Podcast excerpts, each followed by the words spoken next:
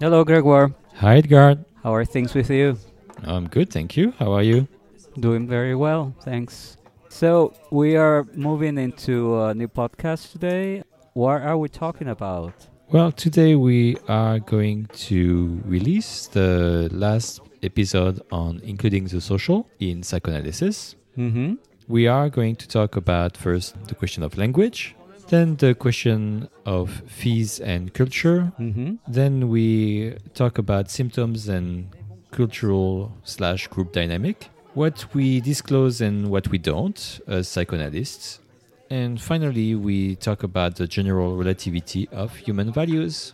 Well, it sounds that we have a lot to discuss today. Yes, we do. I'm pretty sure then there might be some agreements and disagreements. I guess we will see. We will see. Okay. This is Edgar Danielson. This is Grégoire Pierre. Welcome to Discussions on Psychoanalysis.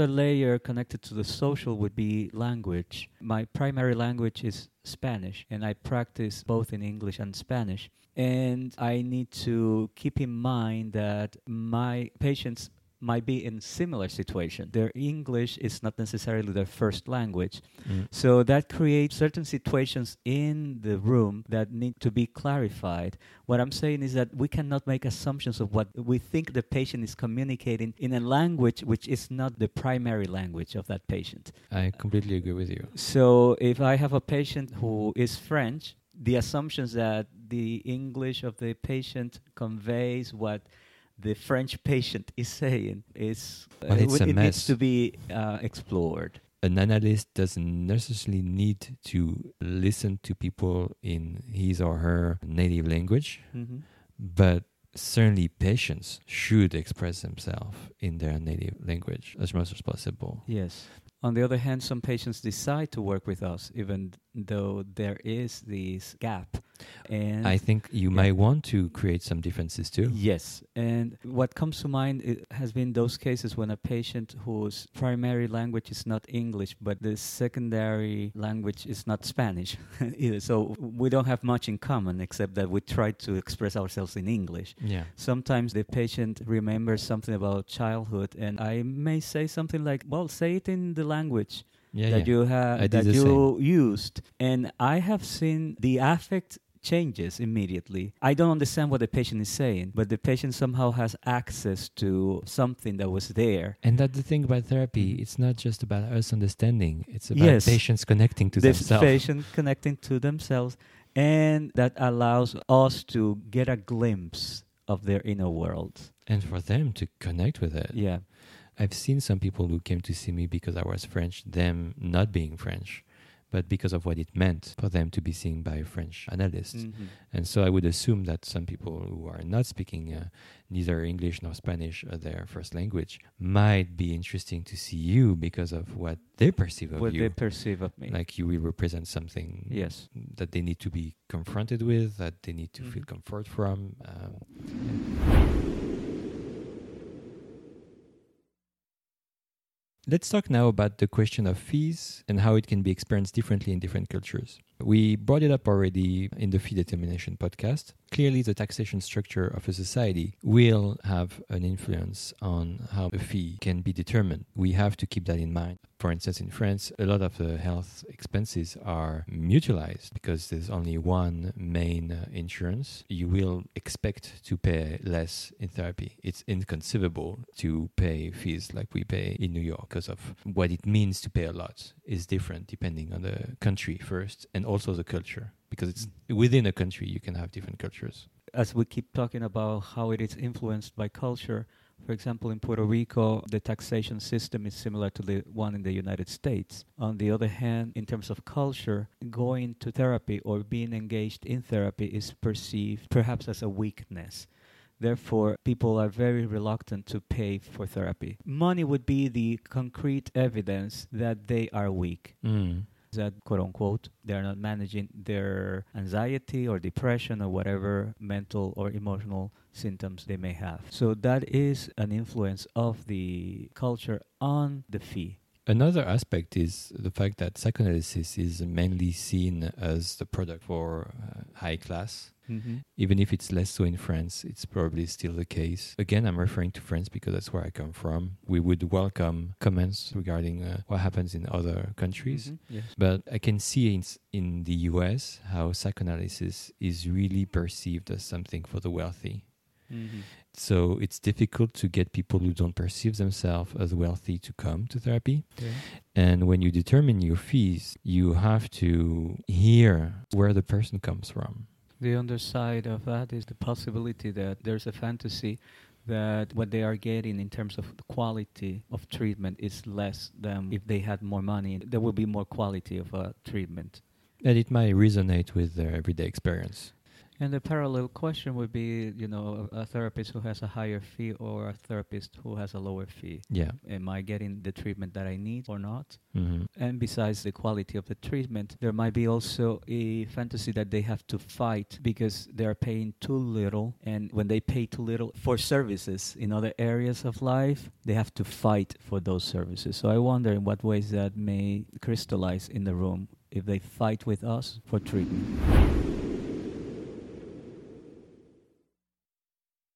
Another layer connected to culture is when we have someone else who is paying for a patient's treatment. The most common example would be parents paying for the treatment of a child. But what happens when the child is actually an adult? Then that needs to be also explored in the analysis. What does it mean to receive the benefit of parents paying for treatment? Beyond family or relatives, there are some instances when you have a third party paying for treatment. I'm thinking of those cases in which we have, let's say, a religious order or we have a group of that lives in community with shared benefits and shared expenses and the community is paying for the therapy. In those cases, it complicates the fee.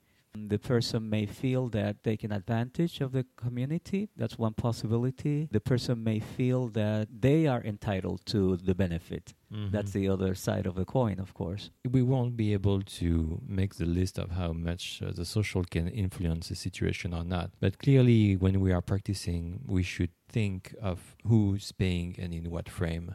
Mhm. in general. While we were preparing, we wanted to bring up the fact that, that the fees can be experienced in uh, differently in different cultures is also connected to the distinction between needs and wants. I guess that's what you were already uh, referring to when you talked about uh, Puerto Rico. In certain culture, you would only go to see a therapist because you really need it. Mhm. It's somewhat of an external pressure, Yes. while in other culture, you go because you might want it Mhm. and wanting it also implies that you grew up it doesn't again it doesn't necessarily imply it's never when we talk about social i don't think we should ever think of it as a straight line between two things Mm. but as a potential influence like how in certain culture you will feel allowed to want to go to see a psychologist or a psychoanalyst Mhm. in others, it will feel like a luxury that you can't afford. Again, you will work on it if you have the occasion with your patient. Different uh, identifications are fighting in uh, such moments. But uh, you will certainly find that in intellectual environments with wealth, people will feel more likely to feel going to therapist or a psychoanalyst is just uh,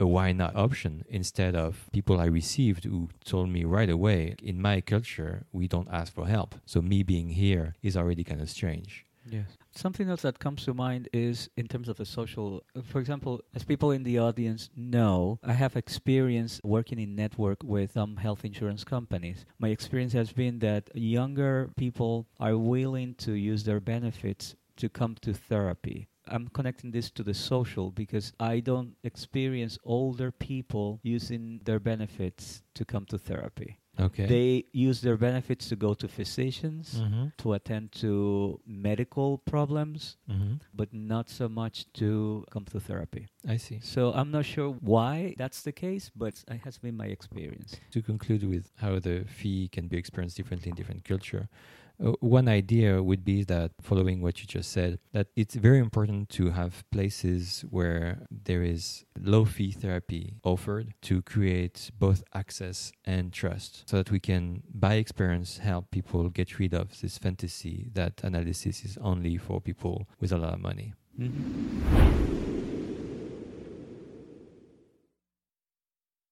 When I was reading studies on hysteria, I was struck by the case of Emmy von N. How Freud was trying to understand her through her symptoms. It struck me to see how, at the time, women had no other means of expression but their body Mm-hmm. and how Freud, who of course could not see the future, could not read this woman's symptoms as her not being perceived as something else, as a body or a vessel in some ways, because Yeah, it's supposed to be pregnant and yeah. then uh, Yeah, that's it. move on, which is extremely cruel and an extremely limited perception of, Yes. a, of a person.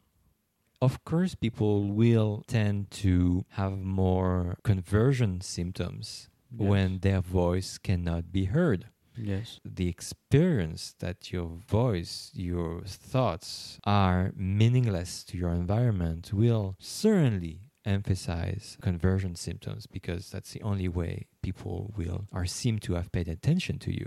I guess what you're saying is that the social location of the person sometimes has a direct impact on the kind of symptoms that they are showing. Exactly. Mhm. As another example of that, a few years ago, I went to a presentation where someone was describing a dynamic where a mother would stay at home with a very young baby and the father would um, go to work every day. And I was struck by how the presenter seemed to perceive the father as an all loving person and the mother as someone angry and very bad mother, to put it simply. And the presenter would never question the fact that the father had in this situation uh, get out of jail card in some ways by Mhm. going to work every day being able to uh, nourish his narcissism and then go back to his home and play with the child with the knowledge that the playtime is going to be restricted in time Yes. I mean, it's not going to last for very long. While the mother might feel forced to stay with the child all the time, which is if you have experience with uh, dealing with children, you m- should know that children are extremely demanding in terms of energy. Yes. And as an adult, it's Mm. very difficult to stay with a child for a long time. So to s- perceive a woman as a bad mother because this woman would be angry, depleted after being 24 7 with a child for months and months, and then think that the father is a great guy while actually he's having so much free time and narcissistic gratification at work, it's very uh, short sighted. You have to see the social situation if you want to understand some of the symptoms, some of the attitude. You can't just put everybody at the same level and then only consider their behavior and their internal conflicts. I think it's very dangerous as a clinician to do that. That leads us to the idea that the group dynamic is most often forgotten while we are seeing someone alone in our office. And I think it's dangerous because group dynamics are all the time within us.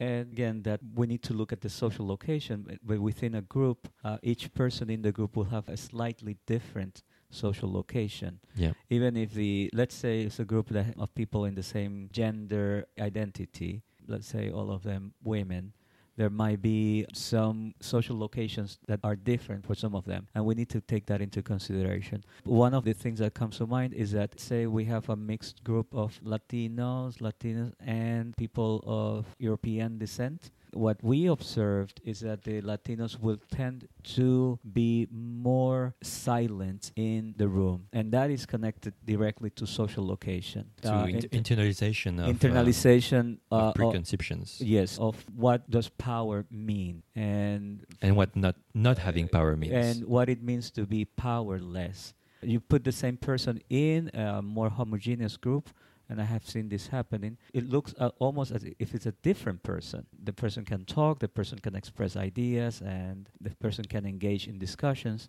But most of the time, as you said, these things are not taken into consideration when we're talking about groups. When you receive someone and how you look, how they will perceive you, will necessarily influence what they will bring up, how they can bring this up. Yeah. And actually, it can be a very transformative experience for a patient to confront oneself Mm. with an analyst identified as being in a position of power and experienced a nourishing Mhm. connection. Yeah. It can be a difficult experience to experience something on the other side. Like you go see someone because you believe that they are like you, Yes. and then you have this harsh delusionment that looking like one another doesn't necessarily mean understanding one another. Yes. To connect to what you're saying in dyads like analyst, analysand, or groups, uh, there are some assumptions about belonging and connection, and those are socially constructed. So, as we were talking about this podcast, we talked a little bit about the types of patients we have and how people approach me for some specific reasons and not you. Mm-hmm. and that might be connected to how we present ourselves socially let's say social media or our websites or what they see in pictures and so on and so forth. So that's kind of a disclosure of some of our identities but it also serves as a way to bring someone on board. I can belong i can connect to this person the way we present ourselves is one space and then there's a space of how we are perceived and where or when they meet Uh-huh. then people can contact us yes something like that so when there's an overlap between their expectations and what we present what they the- perceive of what we or present what too they you know, perceive we send so many signs our Yeah. website and uh, Correct. psychology today uh, page Mhm. but what people will perceive of it is Yeah. really out of our hands Yes. And we live in a different world right now in terms of social media. Our presence in the world has expanded. Decades ago, someone will see the name in a directory, or someone will give a referral. This is the name, and this is the phone number, and the person would call. And there were no pictures necessarily. There were no no media that the patient could access. Nowadays, completely different. They Mhm. see us before we see them. Just to give a very clear example, in, my pictures in my website, people may notice that I have earrings and I have a pierced nose, and they may see the industrial in one of my ears. So that may communicate something. Oh it Uh, will but the question is what What? some people will be uh, terrified Of course, some of them will be terrified and would immediately say, "This is not a person I may contact ever." ever and other people may say, "Okay, this is a person I want to contact." and all in both cases, of course, there's a lot of fantasy involved. Of course, and that's a question of will I be seen? Who will be able to see us or not? Yeah. That I think we are facing all the time and that we have very little control over. Yeah. It ties to something that is not the theme of this podcast, but it's about what do we disclose and what we don't. And when the patient comes in and then asks direct questions Well, about what they their assumptions, it is uh, part of the yeah. social though, because we live in a society now that Mhm. is not Freud's society. It's not Lacan's society. It's a society where people can look you up. it is Yeah, and so as a clinician, you have to be aware that we live in such society and to manage your presence on the internet, knowing that. That's why some people, some analysts decide to have two different Facebook pages, let's say. Mhm. One is a professional one and the other is a personal page. Yeah.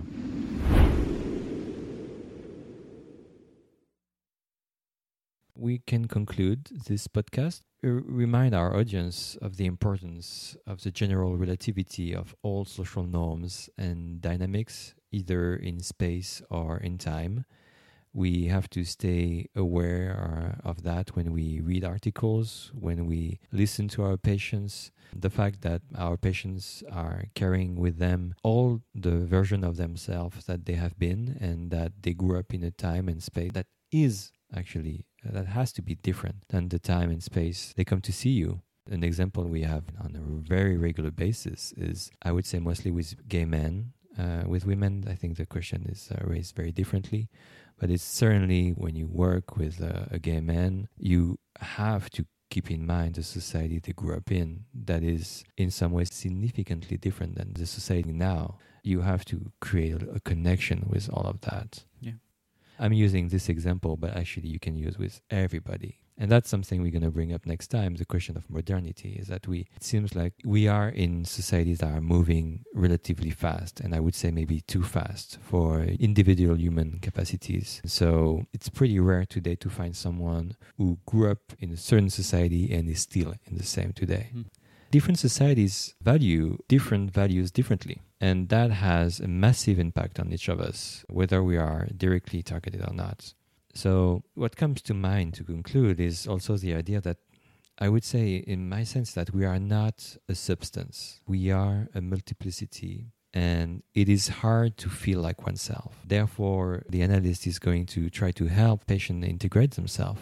As an analyst, we really need to stay sensitive to all the different variation that people are bringing and not just an internal conflict not just their representation but really where they came from what again i'm going to repeat myself but it is it can be a significantly different experience to grow up in the middle of the us and growing in the capital of france. Doesn't mean you can't talk to each other. I think it would be a, a misunderstanding of what we're trying to say here. We can certainly talk to each other can certainly uh, try to understand each other and it can be very beneficial actually to be from such apparently different places but it is important as an analyst to keep in mind that not everything has to be seen in terms of internal conflicts. Where people come from, their values, what people used to do, how they exp- how they express their anger, how they express their happiness, it is very much influenced by where we come from. In addition, all of these identities can be socially constructed,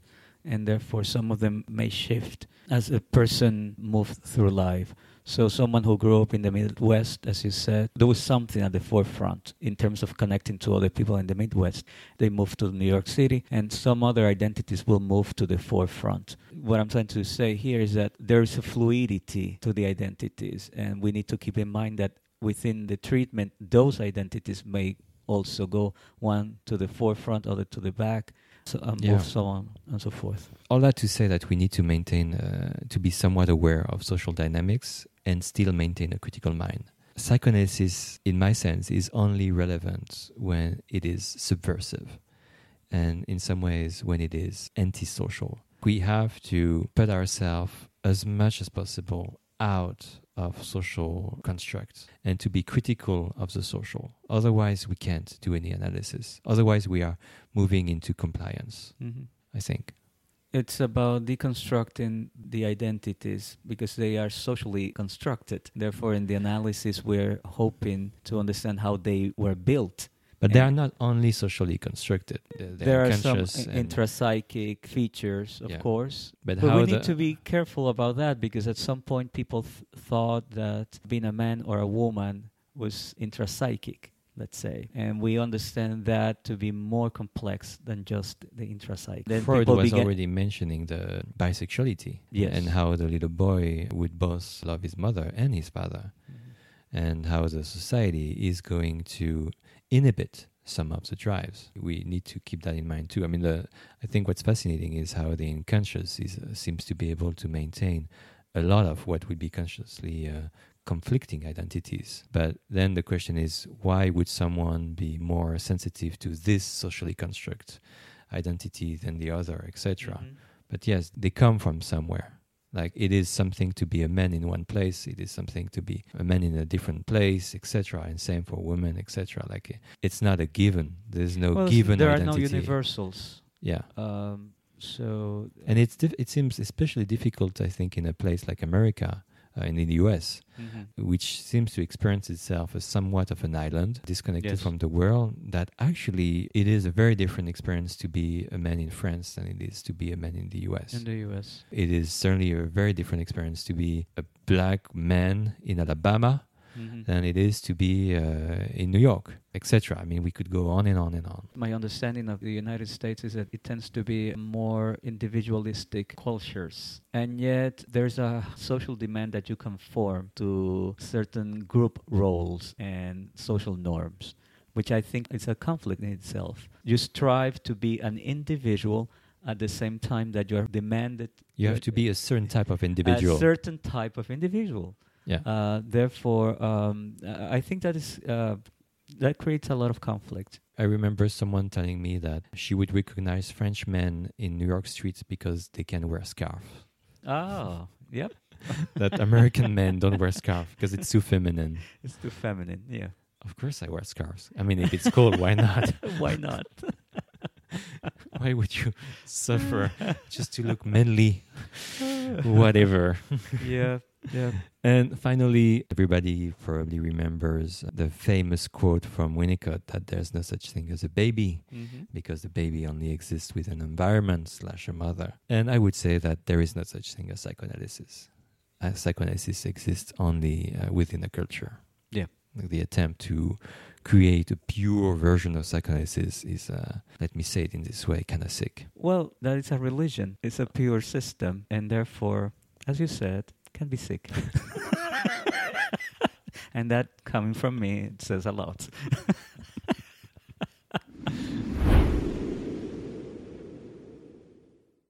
Okay, well, I guess this is how the podcast ends. I just want to say, as Edgar said, that there's no universal. The question still remains as whether there's no universal only in terms of values or also in terms of how the psyche functions. I think we all agree that there is no universal values and that we should be very much aware of that. But then the question is, remains of whether the psyche functions the same way in every human being. That is a deep and profound statement, and I wonder if we can agree on that statement or not. My perspective is that we don't have enough information to believe that the psychic structure is the same in every human being. This is it for today. We'll see you next month. If you like the podcast, please give us five stars. And we are looking forward to reading your comments, criticism, or anything you want to share with us about um, this podcast or another one. hmm You can find us on Facebook, SoundCloud, Twitter, so on and so forth. Or directly to discussions on psychoanalysis at pm.me. Thank you again for listening to us and engaging with us in, in discussions on psychoanalysis. Bye bye. Bye.